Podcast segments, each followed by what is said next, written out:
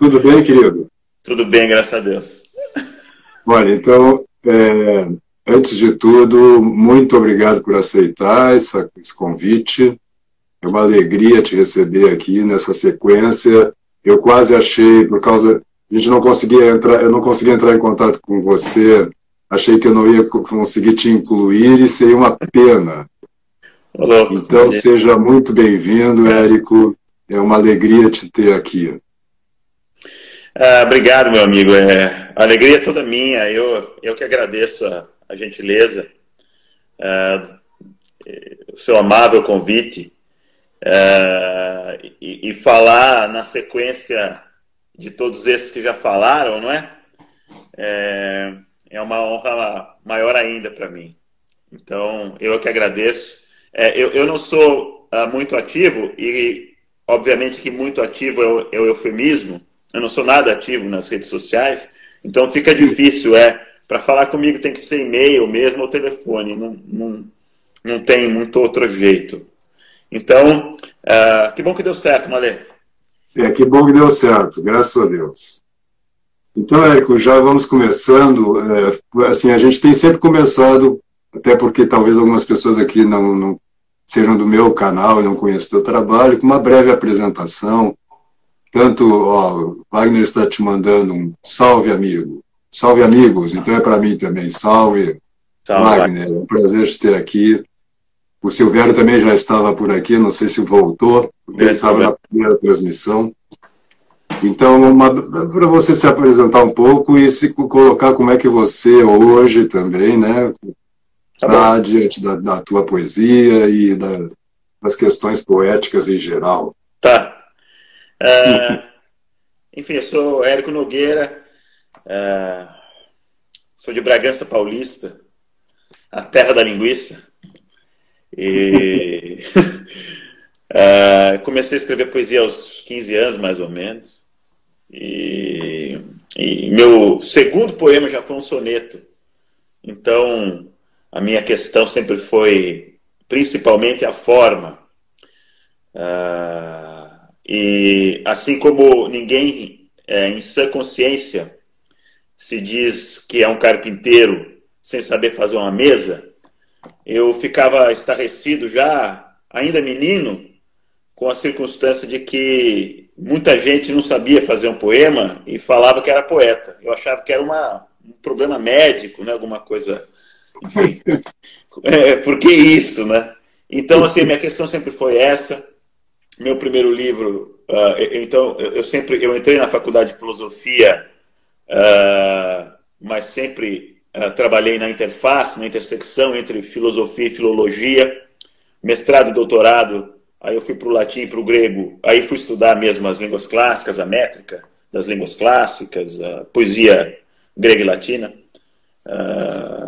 E aí, então, meu primeiro livro é de 2008, o livro de Scardanelli, uh, que é, reúne a minha produção do começo dos 20 anos até até os 20 e poucos, 25 mais ou menos, até um pouco mais talvez. E esse, esse livro ganhou a primeira edição do Prêmio Minas Gerais de Literatura. Uh, e esse, esse livro ainda foi feito, foi produzido no, sob o, um pouco do impacto da minha amizade com o Bruno Tolentino. Uh, aí depois, em 2000, esse livro de 2008. Em 2010, eu lancei um livro chamado Dois, mas eu não sou uh, fã do Legião Urbana e eu não copiei o segundo livro, do, o segundo disco do Legião Urbana, não.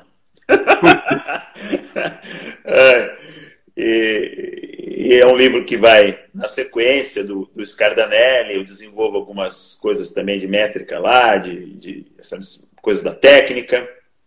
Aí meu terceiro livro uh, é A Poesia Bovina, que nesse livro, uh, a partir do estudo mesmo que eu fiz dos clássicos, da métrica de vários poetas clássicos, uh, sobretudo Teócrito e Horácio, aí eu tentei adaptar para o português a maneira deles organizarem os versos, não exatamente um ritmo específico, mas a maneira de organizar que eles têm, né, os clássicos, esses dois especificamente.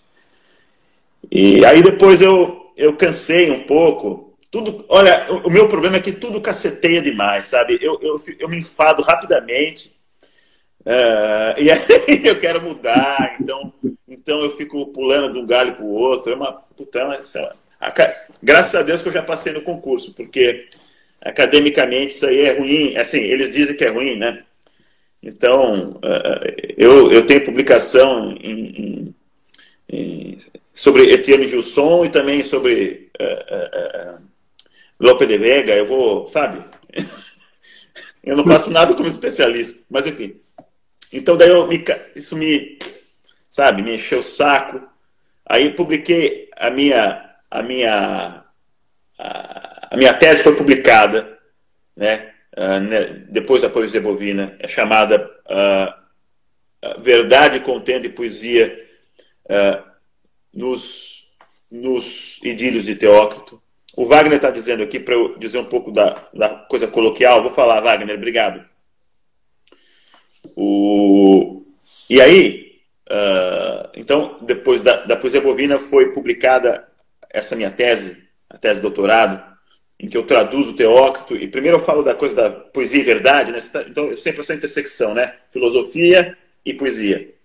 E aí, uh, o ponto é esse, o ponto é que eu estava... É, como é que, mantendo a estrutura elocutória da língua clássica, a maneira que a língua, o português clássico, bem decalcado do latim mesmo, ele tem de dizer as coisas, como em Camões ou Fernando Mendes Pinto, por exemplo, é, mantendo essa estrutura, como é que eu podia encher, colocar uh, tijolos novos na estrutura velha? Né? Então, essa, essa, essa foi a ideia, né? E, e, a partir disso, então, aí que vem a poesia bovina, em que uh, as formas são rígidas, formas, sobretudo da poesia clássica mesmo. E aí, mas o, o recheio é desde arcaísmos e, e, e, e, figuras de linguagem, figuras de sintaxe, até a língua mais chula que tem aí na rua. Então eu misturei tudo. E seguindo nisso aí, foi o meu quarto livro, que é uma novela picaresca à moda de Cervantes ou Swift, chamada uh, Contra um Bicho da Terra Tão Pequeno, que é o último verso do primeiro canto dos Lusíadas. Contra um bicho da terra tão pequeno. E, e aí eu levei às últimas consequências esse negócio. Uh, e aí o que aconteceu é que uh, eu também me cacetei um pouco com isso. eu também me enchi o saco ah, esse negócio de palavrão também, de, de, de, de misturar, misturar Camilo Castelo Branco com, com português da rua, me, também me caceteou um pouco, já também encheu o saco. E então, então, aí agora eu acabo de terminar um livro, uh, inclusive já adianto, o, as orelhas uh, serão do João Filho. O, o prefácio do Vladimir Saldanha. E, e nesse livro, então, ainda que eu mantenha algumas coisas do, do coloquial, eu volto um pouco às formas mais clássicas, assim, da língua portuguesa, né? Então, assim, uh, rima um pouco, volta, volta um pouco assim. Então é isso. Eu sou. Meu negócio é, é a técnica, sabe, o, o, o, o Malê? É, é isso, então. É, bem, é isso aí. Você toca aqui, esse é um ponto muito fundamental, que tem sido o eixo, praticamente, pelo menos das, das colocações, né, da minha preocupação nessas nossas conversas aqui, que é, como você referiu logo no início, esse desaparecimento, e não só na poesia, no teatro a gente tem a mesma coisa, esse desaparecimento da noção de forma, nas próprias pessoas que se declaram poetas, artistas, né? Então, é, acaba sendo, como você mesmo disse, quase um caso de medicina, quase um caso de, é. psico, né, de psicanálise, porque é uma afirmação pura e simples, sem, sem nada que justifique isso, né? Então, uma coisa que eu acho que a gente poderia aprofundar É, quer dizer, antes, até eu sempre brinco com os meus alunos, dizendo isso: você não vai a um médico, você não coloca nas mãos de um a sua, sua saúde na mão de um médico que simplesmente se declare médico. Não. Você tem, você vai atrás de referências, você, né, você sabe que a medicina é uma técnica e que, portanto, ela precisa ser dominada. Por que é que as pessoas, e aí entra o problema do nosso, da população em geral, que também não tem essas referências, então elas acreditam que, pelo simples fato do cara se declarar poeta, ele o é. Não é? Então, é uma dupla via, né?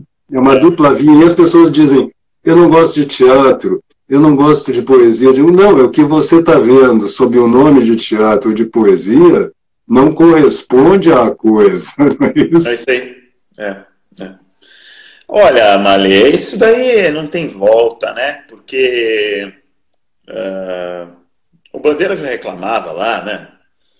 Que depois de um tempo, depois de já consolidado o modernismo, ele já reclamava, né? Uh, que bastava colocar então três ou quatro palavras alinhavadas ali na página e pessoal já, já, já dizia que era um poema, etc. Eu acho que não tem muito o que fazer, sabe? É, uh, é, o, Vargas Llosa, ele, ele publicou um livro em 2010, eu acho, é, chamado A Civilização do Espetáculo. Tem o mesmo título de um, de um livro francês dos anos 60, é, mas cujo autor já, já caiu em esquecimento, pelo menos para mim. e, e aí, nesse livro, ele diz: é, o ponto é que nós vivemos na, na civilização do espetáculo, né? Uhum. Em que, então, uh, veja, eu, eu, te dou um exemplo. Uh, de uns 10 anos para cá, uh, não há mais os cadernos de, de, de literatura, de, os cadernos de cultura do, do, do jornal, né? Eles foram minguando, minguando, minguando, e de uns 10 anos para cá, assim, sumiu, acabou mesmo, né? Tem uma matéria ou outra, assim e tal. Uh, mas veja, se você uh, entrar no, na página do jornal, você vai ver que, uh, ou abrir um jornal de papel, você vai ver que no caderno de cultura está incluindo moda, culinária, assim, não, é isso, né? Certo? Então você vê, é tudo é, é, é a civilização do espetáculo, é assim, é, é, é a frivolidade transformada em critério, assim. Então, Malê, é, isso aí não tem muito o que fazer. A gente tem é de trabalhar. Uhum.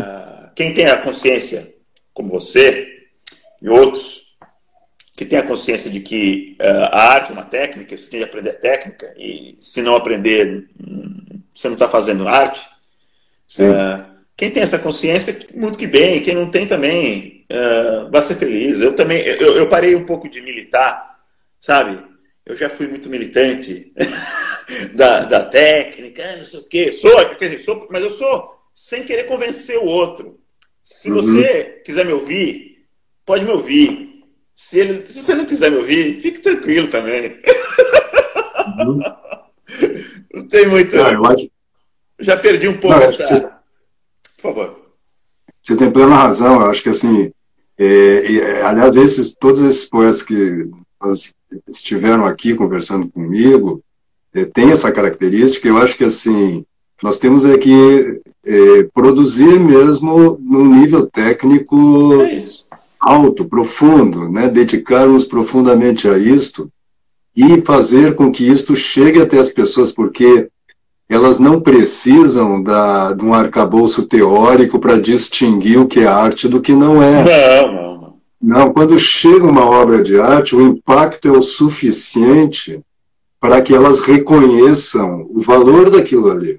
Concordo plenamente. plenamente. Isso fez com que, assim, nos últimos anos, eu me dedicasse cada vez mais. É, o João está dizendo aqui, Érico, parei, o João Filho disse alguma coisa aqui que eu perdi.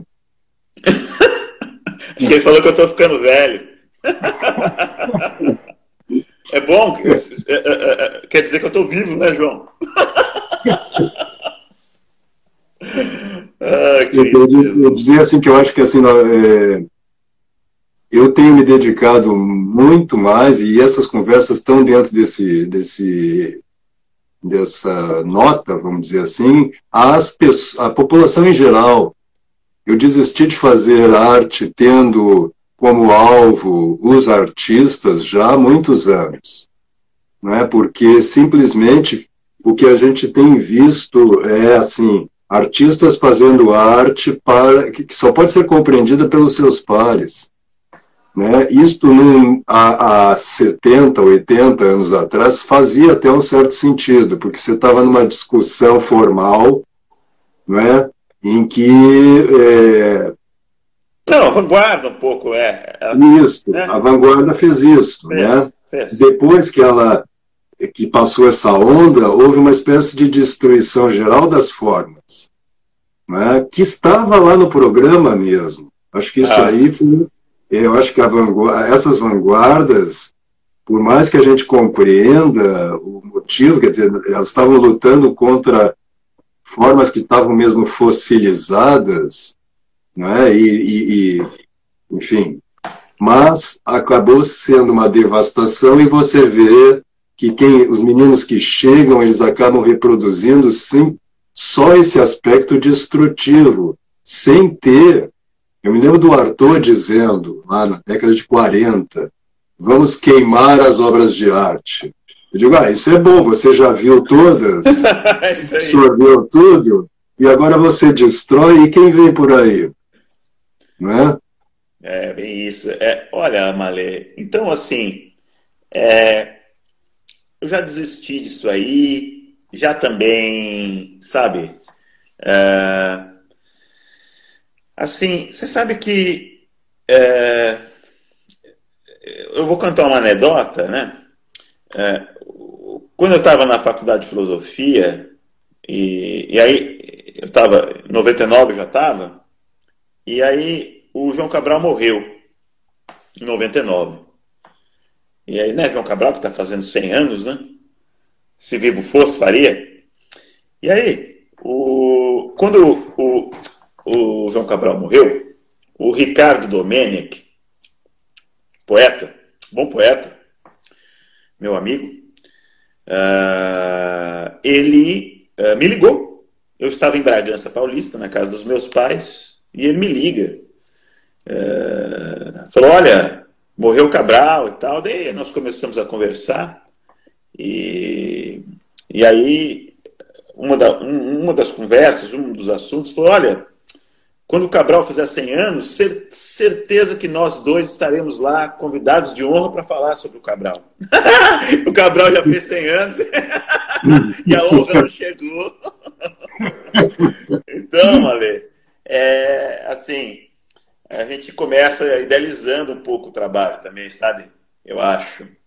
E conforme a vida vai acontecendo, você vai percebendo que o trabalho é muito mais formiguinha, Uhum. Sabe? É muito mais assim, o dia a dia. Eu não escrevo todo dia.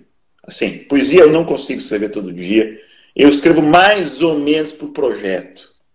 Assim, quando uh, fico convivo com os poemas muito tempo na cabeça, não sou de escrever todo dia. Eu sei que o Marco Catalão, por exemplo, meu grande amigo, um grande poeta também, é, ele Sim. escreve todo dia. Eu sei que ele escreve todo dia.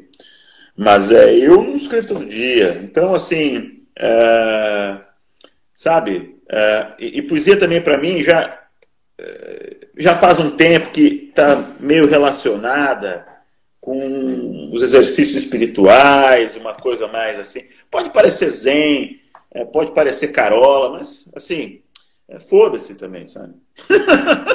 Uhum. Dane-se. Então, é isso. É porque. É, sabe? E aí. Desculpa, eu te cortei. Não, não, é isso. É, é, é, é, assim, a gente vai fazendo o que pode, o que dá, Malê, sabe? É isso aí. É porque há uma tensão aí nisso que você está dizendo, né? Entre a, a, a busca da, da, expressão, vamos dizer assim, né? no seu caso, a expressão poética propriamente dita, e a, através dessa busca mesmo, a busca de uma. Também fica. Toda palavra que a gente usa aqui em termos de espiritualidade soa mal, né? Mas, enfim, a busca de uma, vamos dizer assim, transcendência, mais, sei lá.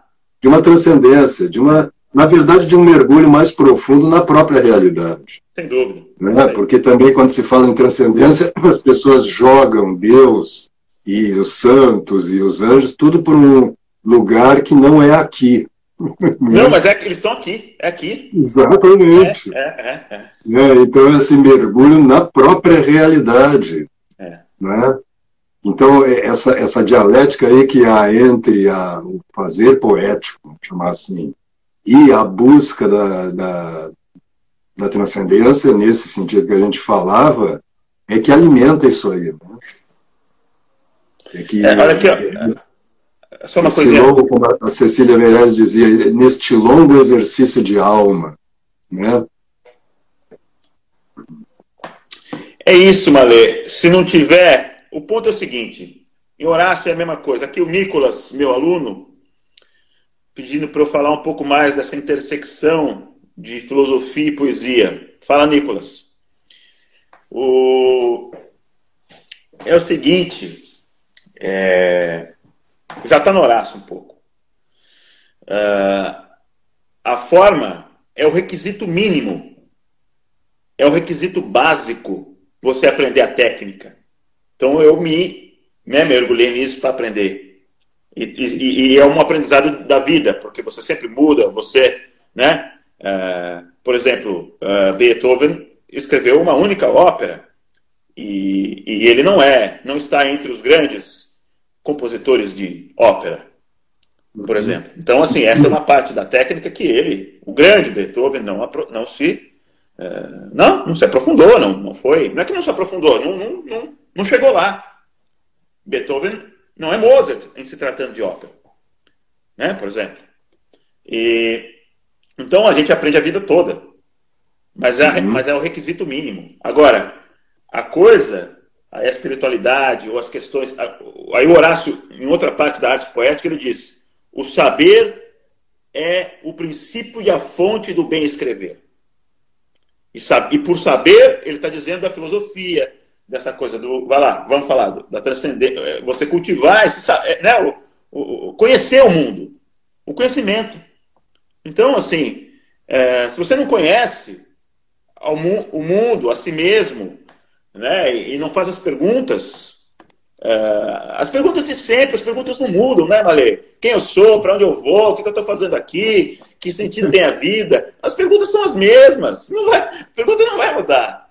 Então, se você não entra nisso aí, você não vai escrever, não vai escrever bem. Entendeu? Escrever uhum. bem é você entrar nisso aí.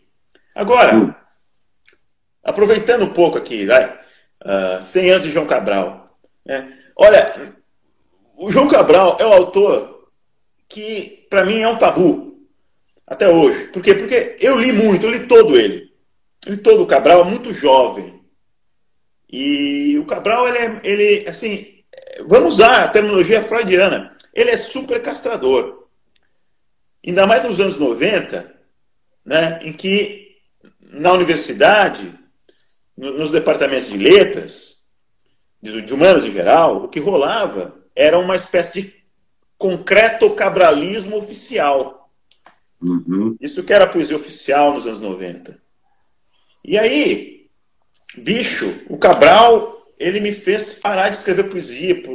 Olha, olha, um jovem começando a escrever poesia, ficar um ano, um ano e pouco sem escrever, porque lendo o Cabral e a, naquele clima eu achava que não, o Cabral fez tudo aquilo que dá para fazer. Então, assim, é, João Cabral, bicho, você fez um mal terrível para a poesia brasileira. esteja onde, ah, esteja onde você estiver. Eu acho que eu acho que o Cabral pegou um purgatório. Porque ele se dizia, ele se dizia ateu, mas é, quando ele estava no leito de morte, ele chamou um padre, rezou e tal, bababá. Né? Então, assim, talvez ele esteja lá, num, tenha pegado um purgatório, alguma coisa assim. Então, assim, é, é, é, eu acho que o Cabral, ele, ele sei lá, sabe, Malê? Ele, uh, ele, ele, ele se deixou apropriar pelo establishment universitário e, e, e, e, fez um mal danado, um mal danado, sabe? Uh, você, você vai, vai, vai, vai se lembrar dos anos 90, uh, como é que a coisa era. Era, era, um, era terrível esse negócio de. Os poetas dos anos 90, né? Aquele, uh, o Bruno Tolentino chama os cocô de cabrito, né? É, é, três palavrinhas no papel e papapá, que coisa mais chata, rapaz. Então é isso aí. É, nessa tá. época também no, no, teatro houve uma certa febre da técnica também. Nos anos 90? É, nos anos 90. É. É, de, foi quando surgiu também a, uma coisa que até hoje, mas hoje já está diluído um pouco a ideia do treinamento. Então ninguém treinava, às vezes assim, é, tinha, tinha, gru, tinha grupos que treinavam sei, eu, fisicamente oito horas por dia. Cacete. Era um negócio, então o cara é, tinha um domínio, vamos dizer, muscular, de ações, de, né, da, da estrutura muscular excelente, de altíssimo nível. Isso me lembra uma história do, é, do Jacques Lecoq, que é um hum. francês né, que atuou muito na década de 60, 70. E ele conta que quando ele foi para a Itália estudar teatro em 50 e poucos, ele, ele vinha de uma escola exatamente de mimo, né, de, do Etienne Decroux, então ele tinha um domínio técnico fudido. E aí ele foi fazer uma demonstração técnica diante de um grupo de atores italianos, que vem de uma tradição milenar. Outra coisa. E não tem essa, esse viés, né? E ele mostrou aquele caminhar no mesmo lugar, sabe? Você já deve ter visto isso, que é uma criação do Decru. É bonito. Aí ele estava mostrando e um, diz que um ator italiano levantou a mão e disse assim, que belo, que belo, ma dove va?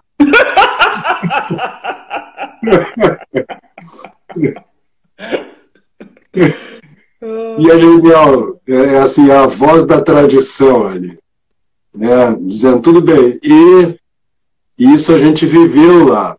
Mas de lá para cá, pelo menos no teatro, mas eu vejo isso também é, em todas as artes.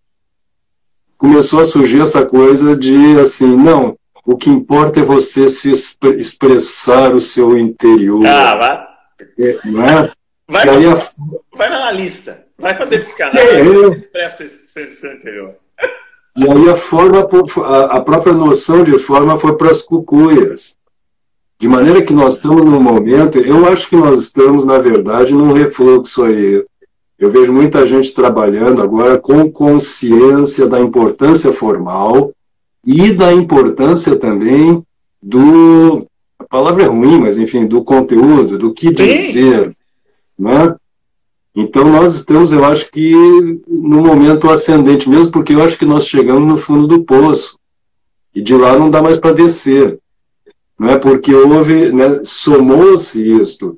Primeiro essa técnica pela técnica, onde não havia muito o que dizer, o que você estava dizendo é eu tenho domínio técnico. É isso aí. E depois uma crise da própria técnica. Então é como se assim, as pessoas não têm técnica e não têm o que dizer. Né? E isso se generalizou a tal ponto que essas coisas que a gente ouve às vezes as pessoas dizerem, e, e, e às vezes de uma cátedra universitária, enfim, não uh, tudo é arte. é, não, é, é, é. é? Agora me lembrei da gloriosa Unifesp, minha, minha, alma, não é minha alma mater, mas é onde eu trabalho. Uh, aí eu, eu me lembro, aqui está o Nicolas de, me lembrando uma das minhas tiradas na, nas aulas, mas enfim, eu, eu, tem lá um, um cartaz, lá no Unifesp, no Campus Guarulhos. Você diria que algo não é arte? Tipo, como? O que? Hã? É, é. Então você diria que algo não é cocô? É a mesma coisa. Você diria que algo não é. Isso é ridículo, né? Sim. É, é, é, assim, é um negócio. então, mas, eu, mas eu concordo com você. Eu acho que. veja, Malê eu bolei uma pequena teoria sobre o cânone. Eu acho hum. que assim, ainda que individualmente o grosso, uh, né, nós todos, o grosso de nós todos, né, sejamos idiotas e, e ignorantes e, e, tenhamos muitas deficiências, se você pegar assim a civilização conforme o tempo vai passando, aquilo que não, não funciona, que é ruim, que é um embuste, vai, vai, vai caindo por terra, porque as pessoas precisam, né? Porque a vida, a vida é mais é, é, é, é, mais importante e aquilo que é mera retórica vazia, vamos dizer, ou aquilo que nem, nem retórica chega a ser, isso acaba sendo descartado. Então, uhum. é, no longo, assim, no longo prazo, é, se você fez um bom trabalho, é, você sempre vai ter lá a sua meia dúzia de leitores. Estou falando de poesia ou, ou no teatro, seus ou pintor, vai, vai ter os seus apreciadores. Não tem jeito, sabe? Porque é, é o que você disse, o, é, é, acaba se impondo por si mesmo. Uhum. Né? Porque, porque é, então, assim, o Leopardi, o Leopardi diz lá num, num, num, num dos, dos ensaios, eu li muitos ensaios do Leopardi, é, ele diz lá que ele lamentava uh, que a obra do Calímaco, um poeta alexandrino do século III a.C., havia se perdido em boa parte, e, mas havia se conservado os, os comentadores de Aristóteles absolutamente dispensáveis, e mais aquilo, mais aquilo outro, tal, tal, tal. E, mas também esses comentadores já também ninguém lê. E, então, afora as vicissitudes imprevisíveis, por exemplo, o incêndio da biblioteca de Alexandria pelos árabes, que é uma coisa imprevisível. Afora isso, o cânone é muito racional. Então, fique tranquilo, né? A gente tem que fazer nosso trabalho e ficar tranquilo, Sim. né? Sim. Porque a coisa vai, é, vai assim, é, vai ser, vai ser lida, vai ser estudada, se, se for o caso, né? E basta um, basta um leitor, sabe? Basta um. Eu acho isso. Essa relação, essa relação que em, em, você me parece é, ser é, bastante radical e profunda, né, com não só o cânone, mas o latim e o grego, e, portanto, né, com a, a raiz da língua portuguesa, é. portanto, com a língua portuguesa, né, me parece assim um dos pontos fundamentais é, é, e o, para, para os jovens aí, porque muitas vezes até por causa, por causa desses poemas que eu gravo e agora de estar tá tematizando mais a poesia, alguns meninos vão ter relação comigo perguntando por onde caminhar, né? E a resposta é sempre assim, é o cânone, fundamental. Tem gente. Né? E no caso do português, eu estava lembrando, lembrando, não, ouvindo de novo aquela palestra que você deu lá, Santa Generosa. Opa! É, alguns anos atrás. E lá você dizia isso também. Teve um menino que perguntou por onde começar, e você diz assim: Camões, leia Camões, muito. Não é? É e basta. é, é auto-evidente, né? Porque é, não tem por onde fugir, não tem como fugir, na verdade, né? Então, porque, e mesmo Camões, você vê, a língua portuguesa é uma vergonha nesse aspecto. É, é eles não estabeleceram o cânone mínimo ainda, sabe? É uma coisa, a, a parte da lírica é, uma, é bastante problemática. É, a épica não, mas a lírica é bastante problemática é, o estabelecimento dos textos, porque Camões não deixou autógrafos, né? E, e, nós temos o Camões, ele foi recolhido dos livros de mão, que eram livros é, é, em que as pessoas copiavam os poemas prediletos. É, então, é difícil estabelecer um cânone mínimo, assim, é, aquilo que é realmente Camões, e o que não é, etc. É um problema dificílimo. Eu também não, não vou, não vou Uh, eu nunca me debrucei sobre esse poema profissional, sobre esse é, é, problema profissionalmente. Eu nunca fui lá nos, nos textos e para tentar fazer isso. Então também é sacanagem eu, eu, falar mal dos meus colegas que fazem isso. Mas assim, mas já devia já devia estar tá bem mais avançado do que está. né? Mas seja como for, a, a ediçãozinha lá da, da Nova Aguilar, que é uma porcaria de editora, é uma merda, né? Agora, assim, agora eu vou falar, né? Tem pouca gente ouvindo, mas agora eu vou falar. Olha, como é que você compra uma edição da Nova Aguilar, que não é barato, não é barato aquela porra, que não é barato, aí você compra, aí eu comprei as obras, a poesia completa do Jorge de Lima, aí eu abro lá, estão faltando 100 páginas no meio, aí eu mando pro cara, você tem que me devolver o livro.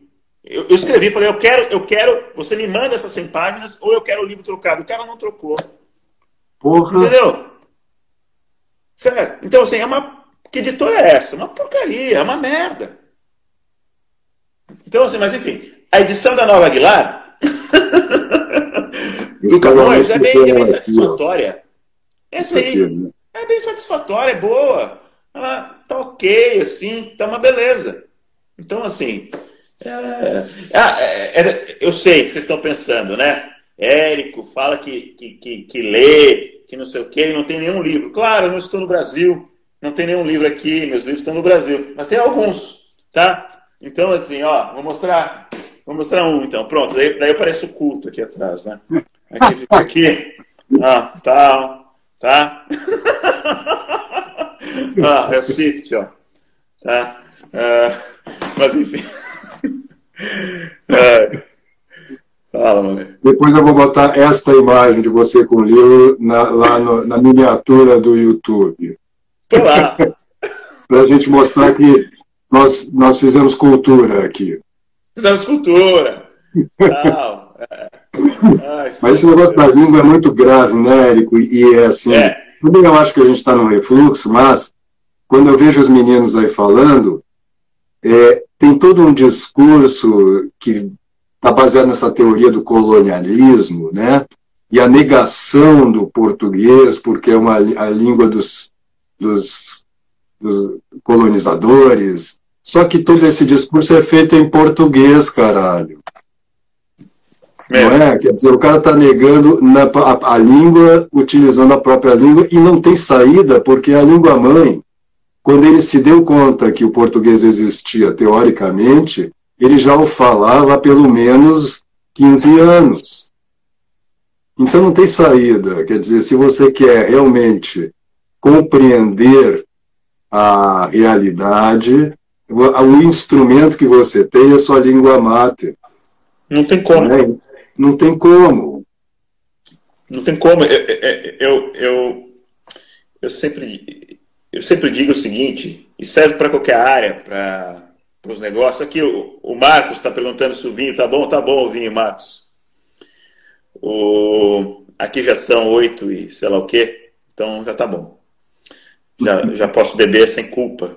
Né? uh, então, uh, veja, em qualquer área, o primeiro passo para você compreender, assim, compreender aquilo que se passa, um problema, por exemplo, vai lá, na área da, da, da economia, da administração, da, do que seja. O, o primeiro passo para você compreender aquilo que se passa, é dar nome às coisas que se passam. Certo? Então, então esse. E como é que você vai dar nome se você não conhece a, a sua própria língua? Ah, não, eu posso dar um nome estrangeiro. Não vale. Não é, não é, não é por aí. Você não vai compreender direito. É por isso que o pensamento colonizado, vai, vamos dizer assim, é você ficar usando, claro, há palavras, há estrangeirismos que são inescapáveis, obviamente, mas o excesso deles é, é bobo, né? Sim. Entendeu? Não precisa. Sim. E como se essa teoria colonialista não fosse uma importação também da França. Outra coisa, né? E da, né, dos teóricos europeus. A gente pode, evidentemente, e deve lamentar a todas as crueldades que foram cometidas na história do Brasil. Isso é, uma, é, isso é, uma, é de uma evidência tão, né? Assim, quem sim, é que não, não, não vai lamentar isso, as injustiças, a, a escravidão, a, os preconceitos? É, óbvio, isso é uma coisa evidente. Ninguém, uh, em sã consciência, é, vai, vai, vai querer é, oprimir e, e, alijar do convívio social diversas etnias, ou orientações sexuais, etc. Isso é, uma, isso é uma, de uma evidência, isso é auto-evidente. Né? Sim. Agora, uh, vamos pensar, vamos nos. Né? Eu acho que pensemos por nós mesmos, de acordo com as especificidades da história do Brasil. Nós não precisamos seguir Gilberto Freire em todo aquilo que ele diz, mas numa coisa eu acho interessante pensar o Brasil de acordo com as especificidades do Brasil. O Brasil é diferente. Vamos pensar. Sim. Sim. Né? É, é, é, eu não sei, eu, eu, eu, eu, eu tendo a ir por esse lado, assim. Não, ficar, vamos, não precisamos importar tudo, até o vocabulário Sim. com que a gente. Não é? sabe?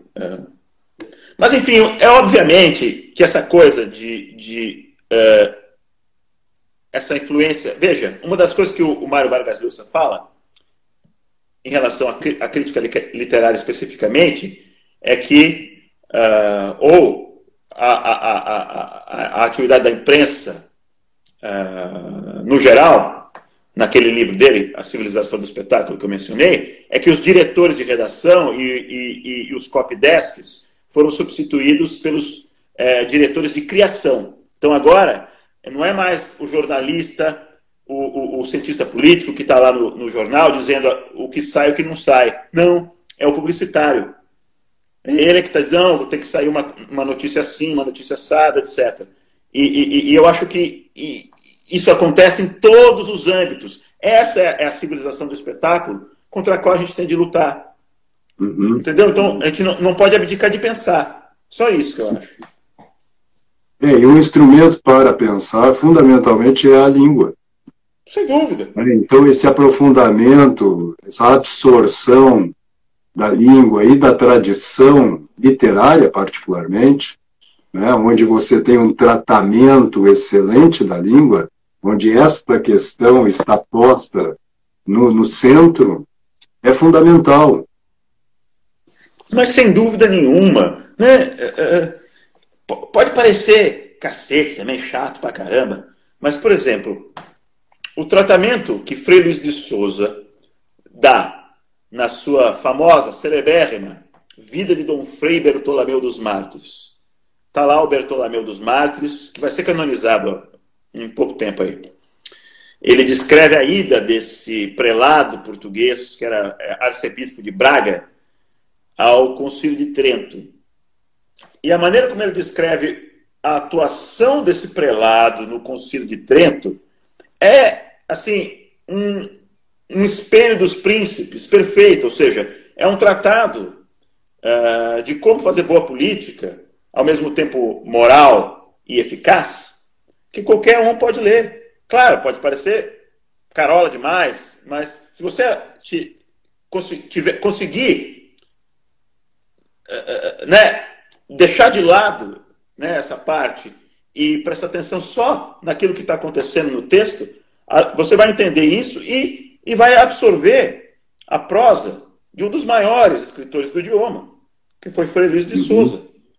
Então, por, uhum. dando um exemplo, né? É, é, é, tá, tá, lá o, o, outro, o outro escritor, que é o padre Manuel Bernardes, que também pouco se lê hoje.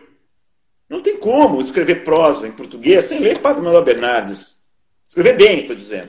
É impossível. Uhum. Tudo bem, ah, mas eu não estou afim de, de saber como é que faz um exercício espiritual, como faz isso. Não, mas você pode pegar o outro texto, a Nova Floresta, tem lá uns, é, é, é uns causos lá, um pouco menos é, carolas, vamos dizer. Mas, sabe, você tem de ir por aí, não tem como. Até para se contrapor a isso, em claro. termos teóricos. Claro. Até para, se, se quiser destruir isso, você tem que ter um instrumento para fazer isso. Né?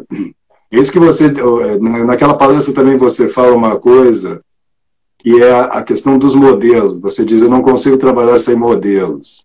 Mas isso me parece ser é, o, o feijão com arroz de todo artista. Né? Todo artista tem consciência disso. E por, por isso, assim, ó, esses meninos, meninos que querem ser artistas, abandone essa ideia de que você é uma pessoa tão especial que basta você simplesmente deixar né, a sua expressão acontecer naturalmente, que isso tem valor. Não tem. Não tem valor nenhum. tem valor, tem valor nenhum. Para sua namorada, para o seu namorado, para o seu analista. Exato. Né? Mas Exato. Pra... não tem valor. Não tem valor nenhum. Entendeu? É, é, é, é olha, sem modelos é impossível. Do, olha, do nada só sai nada. Da cabeça vazia não sai nada de bom. É impossível. Então, assim, é, o maior poeta do Ocidente, que é Virgílio, como é que você acha que ele compunha? Olhando para o. Claro, ele podia olhar para o céu, evidentemente, mas, mas ele compunha com os rolos de Homero, de, de Eurípides, de, uh, uh, uh, e de outros. Tá entendendo? De, ali. Né? Tá certo? Estava tudo ali. Estão consultando. Né? É, não tem como. Então, então veja, se o maior poeta do Ocidente compôs assim, você imagina como é que nós, que não somos os maiores poetas do Ocidente, vamos compor como? Né? Apolônio, de, Apolônio de Rhodes é outro que Virgílio imita. Não tem jeito. Você sabe, Virgílio recebe um único, uma única censura de um gramático medieval, cujo nome é, eu esqueci. Mas ele recebe uma única censura. E sabe qual é a censura? Hum. Neste verso, Virgílio não imita ninguém. Ah, é? é. Que maravilha. que maravilha. Isso aí é, é, é, é, exatamente se você pensar na teoria do Girard, né, da imitação, do desejo mimético, em que ele diz exatamente que é, a, a imitação é negada, porque ela, na verdade, é a coisa mais universal que existe, né? É, então acaba é, sendo uma espécie de é, negação psicanalítica da coisa, né? Quer dizer, Sim. você diz que não imita exatamente porque você quer é, uma, você quer ter um ser muito especial, individualizado e único, quando na verdade esse ser único é uma espécie de é, construção, de formação a partir de todos os nossos antepassados, de toda uma cultura, né, de, e de todo o universo que nos cerca. Quer dizer, é, o negócio do Ortega, eu sou eu mais as minhas circunstâncias. É isso é? aí. Então, se não houver a, essa absorção, você não é capaz de encontrar uma identidade própria, de construir essa identidade. É, é, é o que disse aqui, ó, o, no seu Rangel Zig, é angústia da influência, mas é, esse é o ponto mesmo. É, é aquele livro do, do Harold Bloom. É, uhum. o, o, Strong Poet, ou Strong Artist, é aquele que vai conseguir matar o seu pai simbólico e, e, e, e impor, impor não, mas e, e fazer a própria voz ecoar. Uhum. Certo? É, esse é o cara. Mas não tem como, não tem como fugir. Tá certo? É, é, até, até Virgílio, até Leopardi, Dante, meu Deus, eu tô aqui. Ah, não, não, tem como. Eu, eu tenho que parecer culto, não é possível, né? Lá, só. Né? Eu tenho aqui. Mas a, a Divina Comédia é onde eu tô é, apoiando o celular. Então, assim. Né? Então, a minha divina. Tá certo?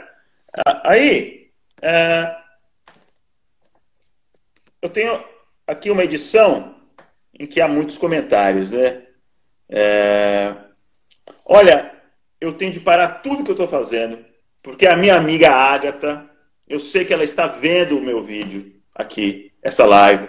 Eu gostaria de dar um beijo, mandar um beijo para ela. Ágata, linda, beijo para você amiga da Joana, minha filha, e ela tá vendo. Então você vê que cultura não tem idade, sete anos e tá vendo. uh, tá certo? Então, uh, uh, enfim, voltando. os grandes nunca esconderam os seus modelos. Uhum. Aquilo, que, aquilo que mudou, o romantismo veio com uma coisa da originalidade como, como dogma, vamos dizer assim, veio. Mas aquilo que mudou entre antes do romantismo e depois é que antes os modelos eram patentes e depois eles passaram a ser um pouco ocultos assim. Mas uh, não se compõe, não se compõe uh, uh, sem modelos. É impossível. É impossível. É, você quer inventar, Isso. você quer, ser você quer estar na origem da, daquela arte. Você quer ser não um tem jeito. Não, não tem é? jeito, não tem jeito. A gente, a gente compõe por modelos e, e, e, e sei lá, é, eu acho que, olha, só de ter, o, o Silvério está falando, o que é o artista sem tietagem? Eu acho. É isso aí, Silvério. Temos que ter nossas tietes. Obrigado, Agatha. E, e, e, mas então, o, o, o você vê, é, isso era uma coisa que podia ser ensinada, até nas escolas, né? Sim. Certo? É, é, aqui, ó, o Samuel, acho que esse é um assunto legal. Tá, tá perguntando a minha relação com o Tolentino, já que estamos falando de influência, a influência dele na minha obra. Pô, a minha relação com, com o Tolentino é o seguinte: eu descobri era possível fazer poesia filosófica. Uhum. Eu, com João Cabral, descobri a técnica. Mas com o Tolentino, eu descobri que era possível fazer poesia filosófica. E quando eu comecei a ler o Tolentino, realmente uh, minha vida mudou. Mudou. Foram outros paradigmas. Eu fui atrás de outros autores. Não é? Uh, e o Bruno, eu tive a sorte, que sorte eu tive, de, de ter conseguido ser amigo dele.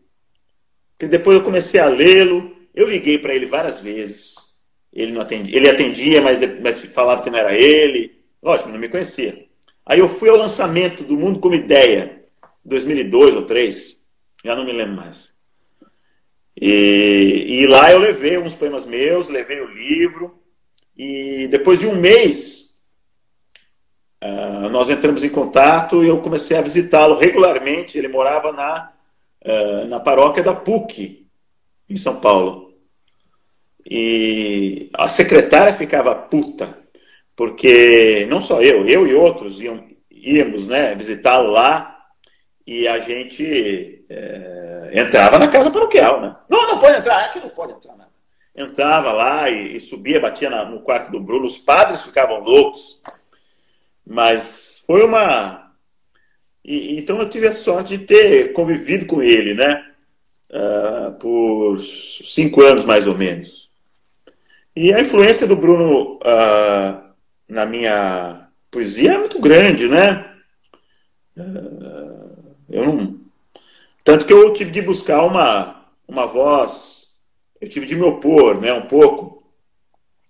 Que aquilo que o Bruno é melodioso, e, e, a poesia do Bruno às vezes tende a, a, ascender e ir ao céu, eu, eu, eu busquei uma, uma dicção um pouco áspera e que fique um pouco no papel, porque senão eu não, eu não ia matar esse pai simbólico aí que uh, foi mencionado um pouco antes. E o Gessé também fez um, há pouco disse alguma coisa aqui. Deixa eu ver se eu recupero aqui. É, o, o, grande poeta é quem tem dom de ser o outro. É. É, né? É... Haja vista Fernando Pessoa, não? Sim. É, é, é, e olha, não se enganem, não tem, não tem, gente, não tem uh, segredo. Você sabe o que? Se, se, se você foi ao colégio você sabe quem você tem que ler. Não tem muito que. É, o que. né?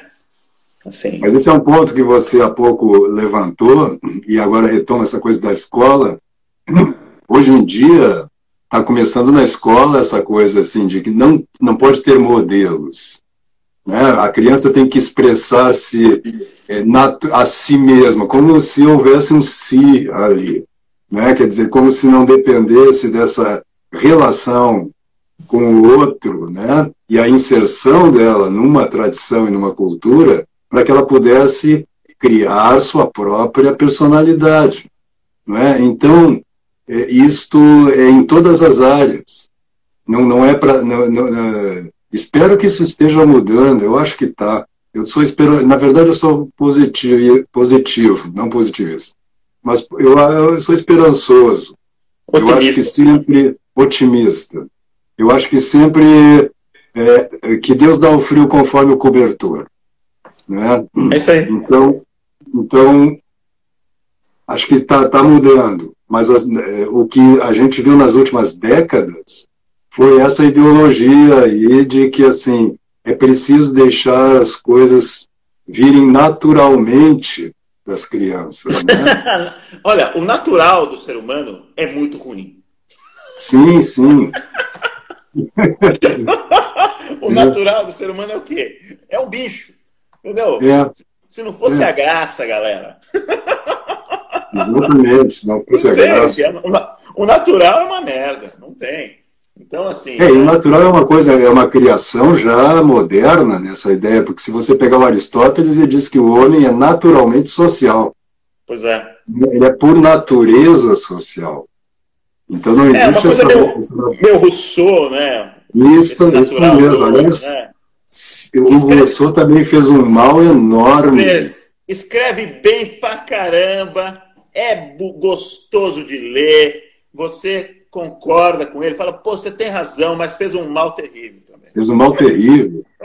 Essa própria ideia de que o homem nasce naturalmente bom. Bom. Ah, talvez ele tenha nascido bom, né? Não, é, né? E é engraçado, né? Ele teve, sei lá, não sei, abandonava os filhos, saía com, a, com as mulheres dos amigos, era ter, né? Ele se diz, ele dizia o, o, melhor homem do mundo. É bom é o caralho, né? Mas escreve bem pra caramba. Puta escreve bem, né? Puta, puta, escreve. E aí, que nós estamos chegando no nosso tempo. Faltam Tudo dois bem. minutos. Tudo bem. É, e eu queria te agradecer assim, profundamente. Foi muito bom conversar contigo. Sinto assim, é, tanto com você quanto com esses outros poetas que passaram né, nessa série aqui, ficou a vontade de aprofundar as coisas, de falar mais. Eu acho que é, esse é, uma, é um privilégio do nosso tempo. Eu estar conversando aqui contigo, você na Inglaterra e eu aqui, né? assim como conversando com o João Filho na Bahia. Né? Nós, isso aqui é um instrumento que eu estou apostando nele também para que a, a, voz dos poetas, a voz dos artistas em geral se faça mais ouvir. As pessoas estão querendo isso também, né? Então, agradeço-te muito e agradeço a todos os poetas que passaram por essa série aqui e deixo as últimas palavras contigo. Que agradeço eu, Malê, muito obrigado e, e para mim foi um prazer imenso passar aqui esses momentos de descontração e felicidade contigo. Então, assim, brigadão, obrigado para todos, beijo a todos e é, é nós. É nós. Fique com Deus. Fiquem todos com Deus. e não vamos parar por aqui, não. Vamos aos poucos, de vez em quando, retomar essas conversas. Eu estou porque eu acho que é extrema importância. Que bom que você se dispõe. Todos aqui eu sei que estão dispostos a isto. E por amor mesmo ao Brasil e à cultura e às pessoas que estão aí, às vezes com fome, né, de coisas que a gente tem acumulado e, portanto, pode levar adiante para elas. Pode crer. Então, fiquem com Deus. Muito obrigado, Érico. Obrigado a todos que estiveram aqui. E até a próxima. Até.